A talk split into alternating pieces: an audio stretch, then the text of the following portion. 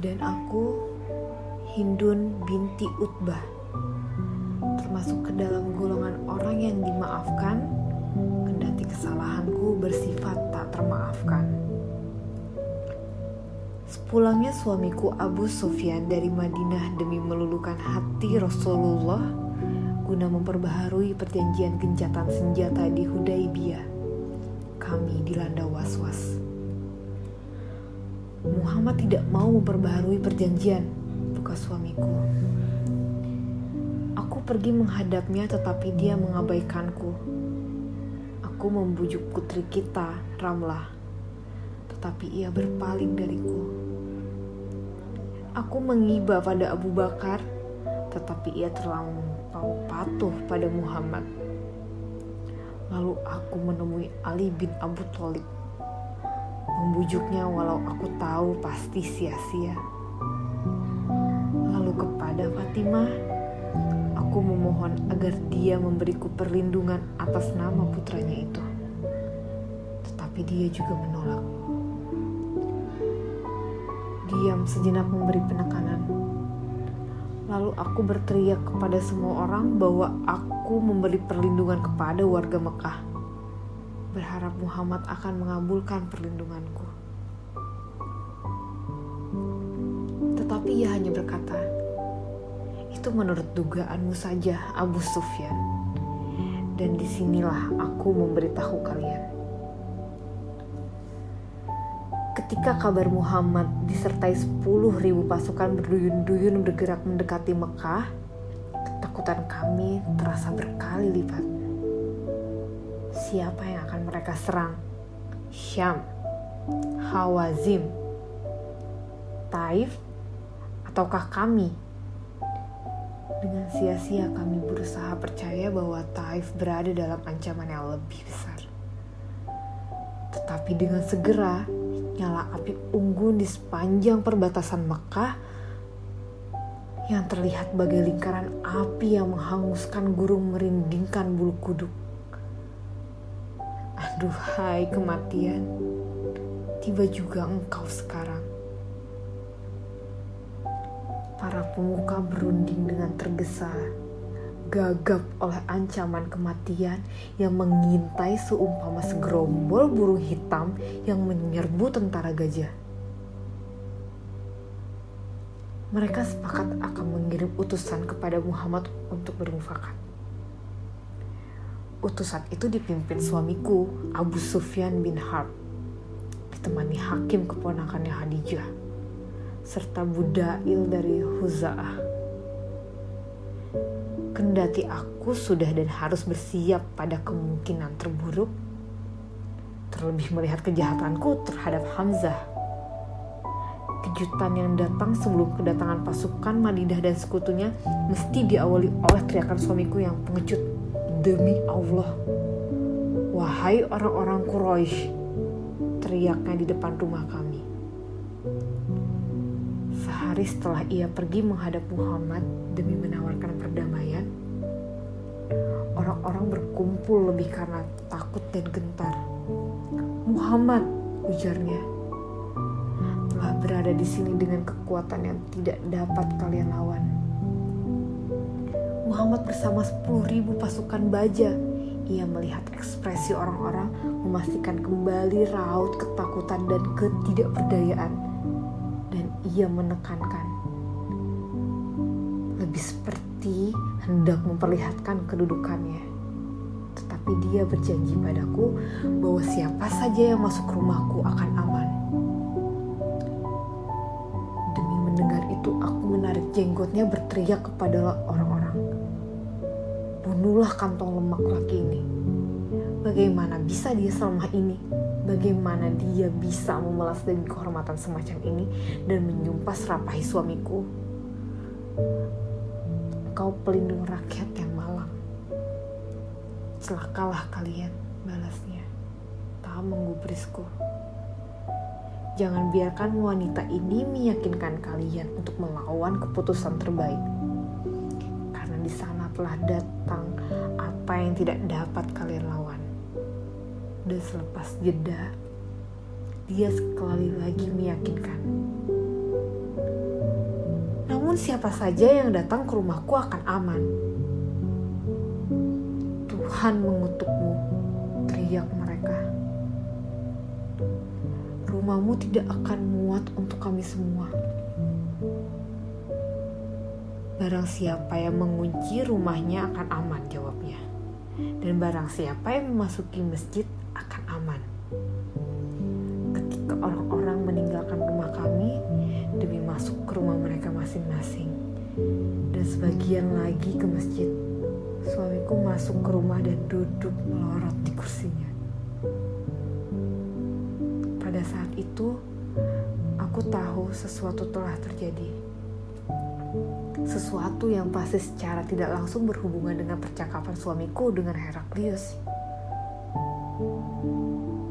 Jangan bilang padaku, engkau kini menjadi pengikut Muhammad. Desisku merentak jarak. Tapi suamiku membalas menatap. Lebih seperti meyakinkan bahwa penolakan kami, perjuangan kami selama ini sia-sia. Dan bahwa semuanya telah selesai Aku menangis membayangkan nasib. Setahun yang lalu, ketika Muhammad dan kaumnya melakukan umroh, suamiku bersama koleganya memilih pergi berdagang ke Syam. Ketika mereka berdagang di Gaza, orang-orang kerajaan memanggilnya ke Yerusalem. Di saat mereka menghadapi Heraklius, sang raja Romawi. Dia memulai deret pertanyaan itu dengan, Siapa di antara kalian yang paling dekat kerabatnya dengan orang yang mengakui nabi itu? Lalu suamiku menjawab, Akulah yang paling dekat di antara kami. Kemudian pertanyaan demi pertanyaan itu diajukan, dan suamiku tidak bisa menjawab kecuali dengan jawaban yang jujur. Pada akhir percakapan, kendati suamiku telah lebih dahulu meyakinkan untuk tidak terlampau mencemaskan sang nabi dari Arab itu. Heraklius menyimpulkan, jika apa yang kau katakan kepadaku itu benar, bahwa ia berasal dari garis keturunan yang paling mulia, bahwa ia sebelum menjadi nabi tidak kehilangan kekuasaan, bahwa pengikut-pengikutnya adalah kaum lemah dan miskin, bahwa pengikutnya sangat setia, dan bahwa ia sangat dapat dipercaya, ia akan mengalahkanku. Dan seandainya aku besertanya, aku akan membasuh kakinya. Setelah itu, ia berkata, "Sekarang pergilah sesuka hatimu." Kau pengecut, teriakku marah dalam tangis. Tetapi Abu Sufyan menceritakan, kami sedang dalam perjalanan ketika bertemu dengan Abbas Wahai Hindun. Abbas paman Muhammad. Dia rupa-rupanya beberapa hari ini yang lalu kabur dari Mekah untuk berhijrah ke Madinah dan dalam perjalanan ia bertemu dengan lautan pasukan Muhammad. Keponakannya itu mengajak Abbas ikut serta. Suamiku memandangiku yang kini termenung. Kebanyakan pasukan tidak tahu arah penyerang karena Muhammad merahasiakannya. Tetapi Abbas tahu kita telah melanggar perjanjian dan pasukan ini berkemungkinan diarahkan ke Mekah. Maka dia diam-diam meninggalkan kemah demi memperingatkan kita Aku terduduk. Suasana hening itu terasa mencekam hingga ke jantung. Abbas kemudian mengantar kami ke kemah Muhammad. Di sana aku bertanya kepadanya, Muhammad, engkau datang dengan berbagai orang asing. Sebagian dikenal dan sebagian tidak untuk melawan kerabatmu sendiri. Tetapi Muhammad menukas, engkau yang melampaui batas, melanggar perjanjian Hudaibiyah dan membantu penyerang terhadap Bani Kaab. Kalian berdosa telah melanggar batas suci dari Tuhan. Fakta ini benar dan kami tidak punya sanggahan tetapi suamiku negosiator yang lihai. Ia berkata, Celaka, kau telah membuat marah kerabatmu dan ubah strategimu untuk menyerang Hawazib. Sebab hubungan kerabatan mereka lebih jauh denganmu dan lebih besar kebencian terhadapmu Aku berharap, Tuhanku akan menjaminkan semua itu kemenangan atas Mekah, kejayaan Islam dan penaklukan Hawazin serta memperkayaku dengan harta mereka sebagai rampas perang dan keluarga mereka sebagai tawanan dan melanjutkan bersaksilah bahwa tiada Tuhan selain Allah dan bahwa aku adalah utusannya. Kecuali suamiku yang hanya bersaksi bahwa tiada Tuhan selain Allah saja. Hakim dan Budair resmi menjadi seorang pengikut Muhammad.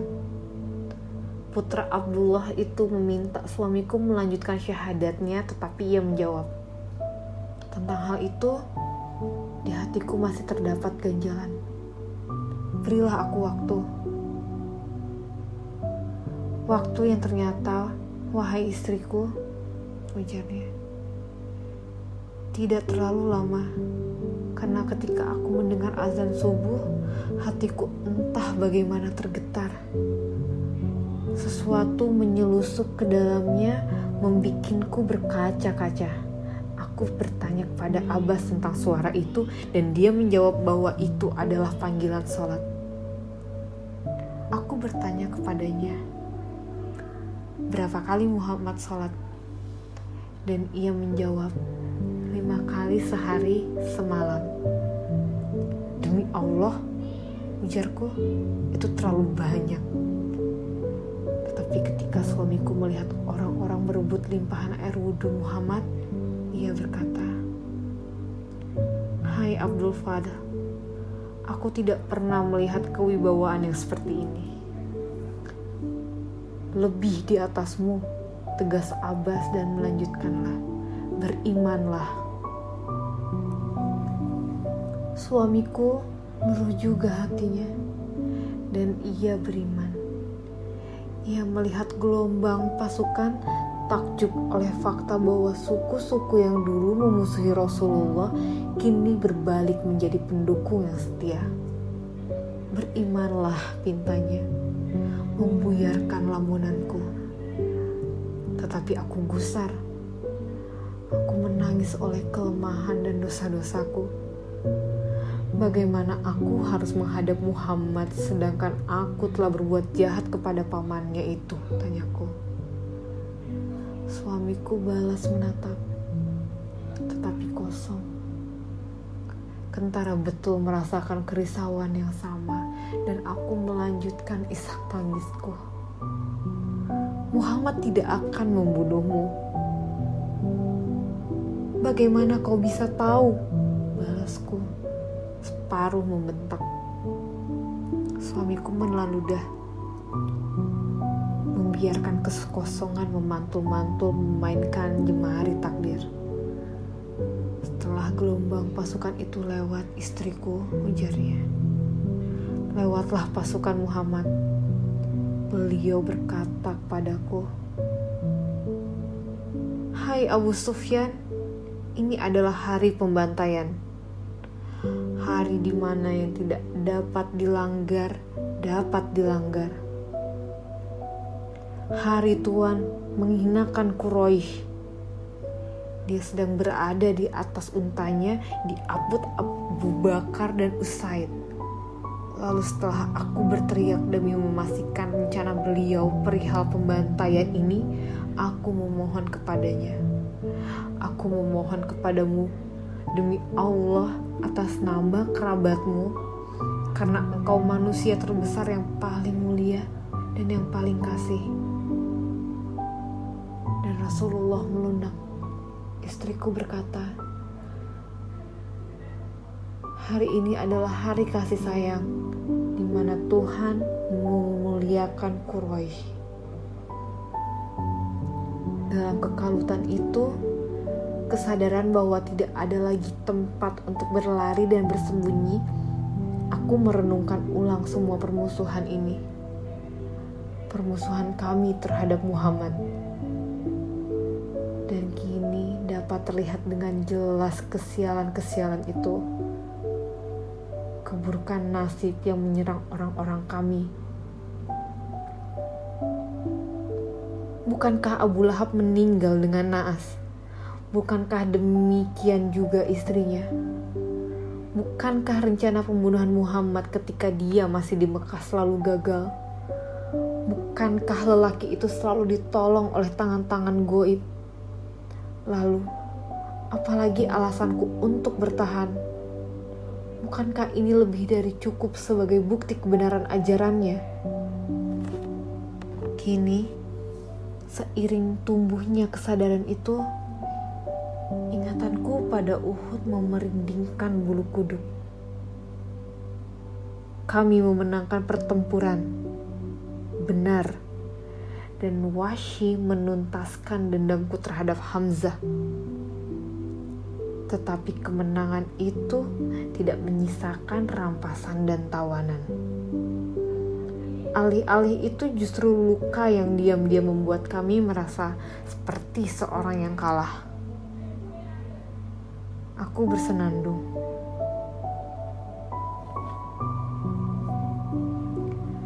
Aku pulang sementara diriku bergemuruh dengan kesedihan karena sebagian keinginanku tidak tercapai terhadap orang-orang Quraisy dan selain mereka termasuk Bani Hashim dan orang-orang Yastrib namun aku berhasil mendapatkan sesuatu yang sebelumnya tidak aku inginkan dalam perjalananku.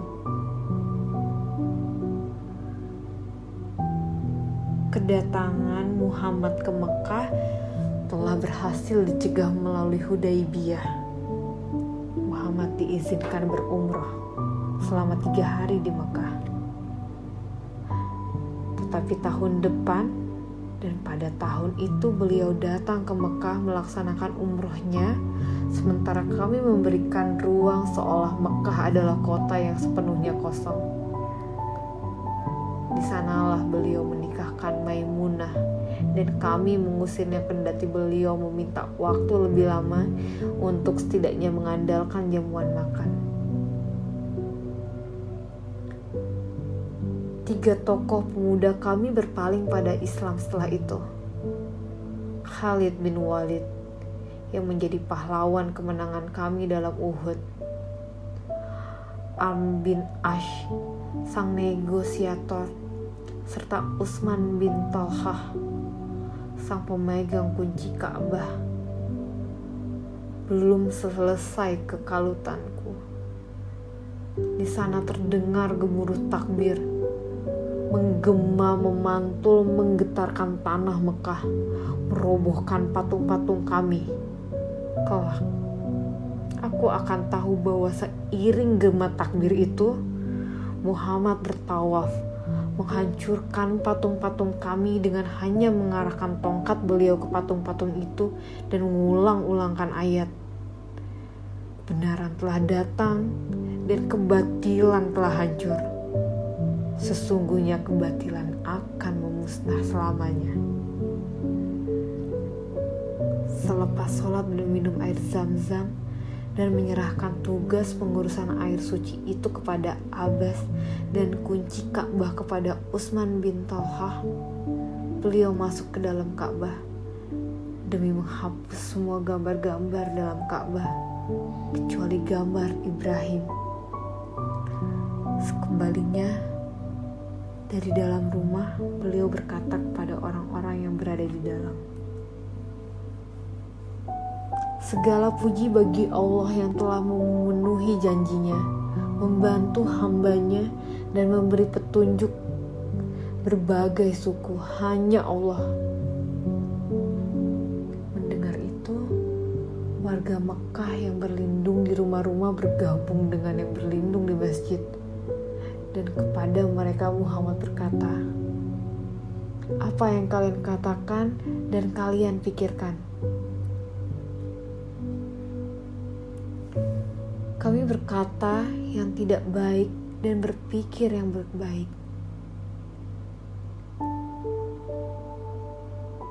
Saudara yang mulia dan baik hati, putra saudara yang mulia dan baik hati adalah hakmu untuk memerintah. Tetapi persis sebagaimana disampaikan suamiku, Muhammad menepati janjinya. Lalu berkata, Sesungguhnya aku berkata seperti saudaraku Yusuf berkata, pada hari ini tak ada cercaan terhadap kalian. Mudah-mudahan Allah mengampuni kalian. Dia maha pengasih di antara yang mengasihi. Setelah semua patung dihancurkan dan dikuburkan termasuk patung Hubal, dan menyuruh warga Mekah menghancurkan patung-patung di rumah mereka masing-masing.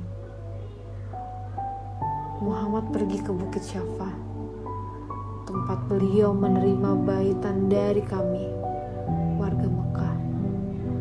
Aku memberanikan diri keluar, sengaja memakai cadar demi menghindari kemungkinan hukuman mati sebagai orang yang sempat bersyahadat. Tiba giliran para wanita berbait, aku ikut serta. Hai Rasulullah, ujarku. Puji bagimu yang telah memuliakan agama yang kupilih untuk diriku. Kemudian Muhammad memberikan petua. Berjanjilah kamu sekalian untuk tidak menyekutukan Tuhan dan tidak mencuri. Aku ingin diam sebetulnya demi keselamatanku karena aku masih belum bisa memastikan kendati aku sudah menjadi seorang muslim. Dan Muhammad bukan seorang yang suka ingkar janji, tetapi aku tidak bisa menahan diri. Aku menjawab, Sesungguhnya aku sering mencuri harta Abu Sufyan karena dia orang yang pelit. Mendengar itu Muhammad tersenyum dan bertanya, Kau adalah Hindun binti Utbah. Ya, jawabku. Aku Hindun binti Utbah. Ampunilah dosaku di masa lalu, wahai Rasulullah. Semoga Allah mengampunimu. Beliau mengangguk. Begitu saja memaafkanku, aku termangu, terkejut oleh kebaikan yang tanpa batas itu. Seketika aku mendengar Muhammad melanjutkan bait. Dan jangan kalian berbuat zina. Tapi aku, oleh sebab mataku yang tegas dan berkata, Mana ada wanita merdeka mau berzina? Muhammad tidak menggubris ocehanku dan melanjutkan. Dan jangan kalian membunuh anak-anak kalian. Sekali lagi, Semoga Allah mengampuniku. Aku menyahut. Kami telah merawat mereka sejak kecil sementara kalian membunuh mereka pada perang badar saat mereka dewasa. Namun tentunya engkau dan mereka lebih tahu. Mendengar itu, Umar bin Khattab terbahak-bahak. Muhammad, selepas tertawa kecil sebagaimana tawanya yang khas. Yang tidak menampakkan giginya melanjutkan. Dan janganlah kalian berbuat dusta yang diada-adakan di antara kedua tangan dan kaki kalian. Sesungguhnya jawabku berbuat dosa besar adalah pekerjaan yang jelek dan janganlah kalian mendurhakaiku dalam urusan yang baik. Wahai Rasulullah, jawabku. Kami tidak mungkin menghadiri majelis ini kemudian mendurhakaimu dalam urusan yang baik. Satu demi satu garda depan musuh Rasulullah itu kini berbalik menjadi pengikutnya. Abu Sufyan sang penyair telah beriman bahkan ketika pasukan Rasulullah belum tiba di Mekah, lebih dulu ketimbang suamiku, dialah orang yang menuntun unta Rasulullah di perang Hunain. Ummu Hakim telah menyatakan beriman dan dia meminta Rasulullah memberikan suakat kepada Ikrimah bin Abu Jahal suaminya. Perempuan itu berjanji akan membawa Ikrimah pulang dan bahkan sebelum pulang. Rasulullah telah tahu bahwa Ikrimah bin Abu Jahal telah beriman.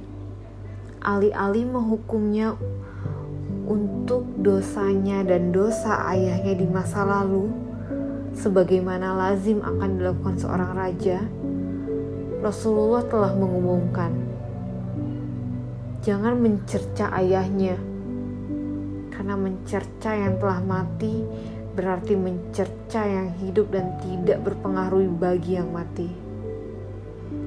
Ikrimah berjanji akan membelanjakan uangnya dua kali lipat daripada yang pernah dibelanjakannya sebagai seorang kafir dan akan berperang dua kali lipat di jalan Allah. Lelaki itu memenuhi janjinya kepada Suhail dan Syafwan yang permusuhannya sebagaimana kami dahulu tidak diragukan lagi. Rasulullah memberi mereka jaminan keamanan kendati keduanya baru beriman selepas tersentuh kebaikan hati Rasulullah di perang Hunain.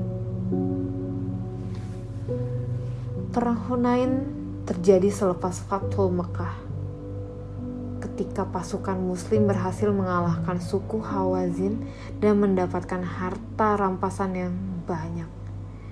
24 ekor unta dan 40 ribu ekor kambing dan domba Rasulullah memberi 300 ekor unta untuk keluargaku, 100 untuk suamiku, dan ratusan untuk kedua anakku. Yazid dan Muawiyah, hakim keponakan Khadijah mendapat 100 ekor. Sahwafwan mendapatkan 100 ekor unta dan permusuhan kami dahulu amat besar. Padahal di antara pasukan itu terdapat orang-orang yang berjuang lebih lama dan lebih pahit bersama Rasulullah. Seperti kaum Ansar. Suamiku bahkan berkali-kali memimpin pertempuran melawan Rasulullah di masa lalu. Tetapi kebaikan ini, bagaimana kami harus membalasnya? Benarlah ucapan Heraklius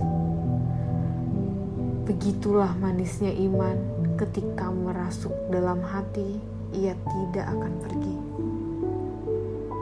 Seorang tawanan perang Hunain, perempuan sepuh berusia 70 tahunan, menghardik peranaknya. Demi Tuhan, ujarnya, aku adalah saudari pemimpinmu. Kau pembohong. Bawa aku kepada Muhammad, ujarnya kau tidak percaya.